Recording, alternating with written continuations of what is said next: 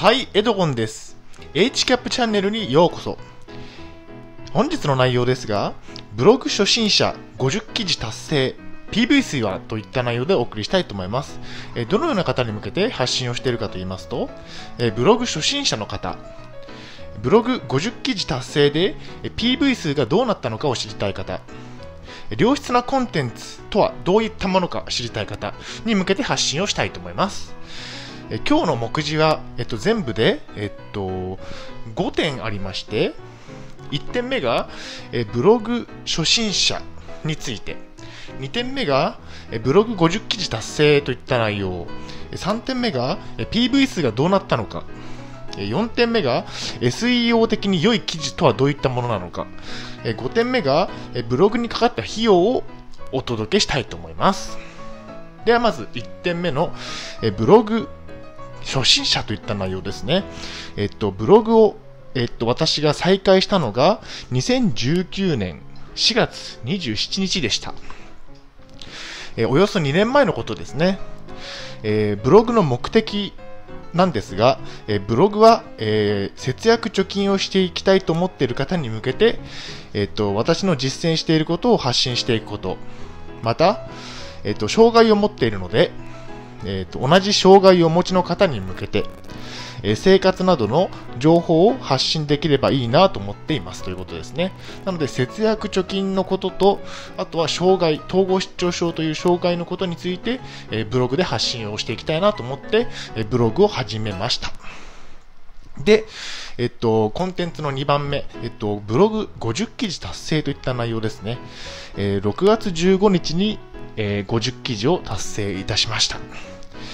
で、えっと、初め、初めて、えー、最初の3ヶ月間は、えー、ほぼ毎日更新をしていました。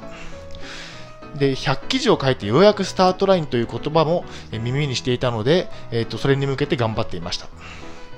ブログは最初の3ヶ月から6ヶ月間はアクセスがほとんどないと言ったことも聞いていましたということですね。なので、えっと、50記事50記事達成というのはまだまだ通過点と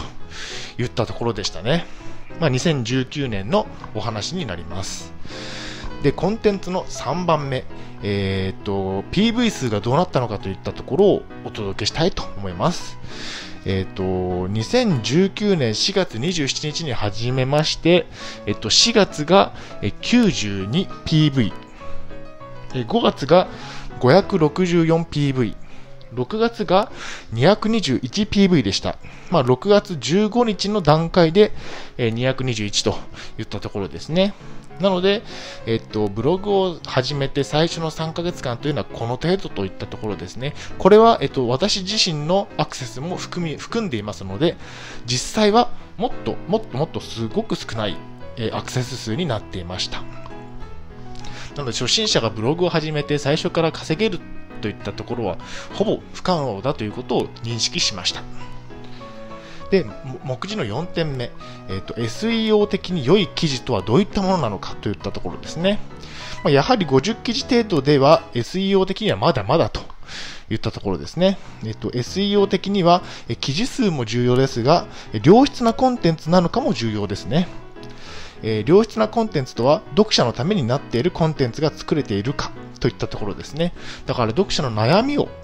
解決できる記事を書いていっていけいけているのかといったところを、えーと、確認しながら書いていくといいのかなと思っています。で、目次の5点目、えーと、ブログにかかった費用と、収入についてお伝えしたいと思います。え、ブログは、えーと、無料ブログでスタートしましたが、2021年の現在では、えーと、ワードプレスに移行しております。で、えっ、と、まあ、えっ、と、ブログでえっと、お金を稼いでいきたいと思っている方であれば、無料ブログよりはワードプレスを使った方がいいのではないかなというふうに、え確認、確認することができました。なので、私はワードプレスを、えー、っと、に移行することにしました。で、2019年当時は、えっと、ブログ収益は0円といったところですね。まあ、ねこのくらいの PV 数なので、まあ、収、えっと、収益はもうゼロとほぼなかったということですね。で、で、2021年現在のワードプレスのドメイン代とレンタルサーバー代についてなんですが、ワードプレスを利用するときには、ドメイン代とレンタルサーバー代がかかります。ただし、そこまで高額ではないので、まあ、ここでお伝えしておきますと、えっと、ま、毎月400円程度の、え費用がかかっていますということですね。なので、えっと、そこまで高性能なレンタルサーバーではないので、400円程度といったところですね。なので、2019年の無料ブログの時から比べると、え、だいぶ、えっ、と、サーバーは良くなっているのかなというふうに思っています。で、最後に統合失調症についても、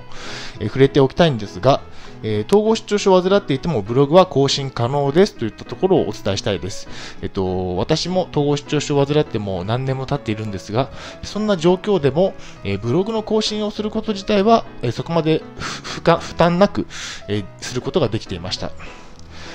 で、以前の自分に言いたいことなんですが、えー続けていければアクセス数は増えることを伝えたいということですね。まあ、2021年現在では、まあ、これに比べたらさすがにアクセス数は増えていってきているので、えっと、それを2019年当時の私自分自身に伝えてあげたいですね。まあ、苦労して頑張っているところに伝えてあげたいですね。はい。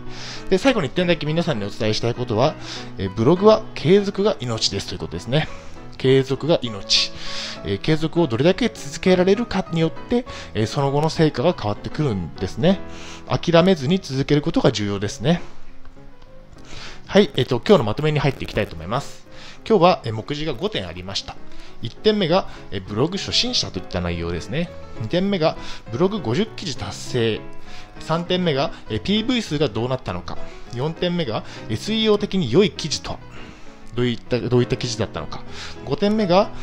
えー、っと、ブログにかかった費用と収入についてお伝えしました。はい、以上になります。YouTube、ポッドキャストでは、統合失調症や精神病院にフォーカスして発信をしています。もしよろしければ、チャンネル登録といいねボタン押していただけると嬉しいです。病気の方は無理のなさらずお過ごしください。ありがとうございました。また次の動画、ポッドキャストでお会いしましょう。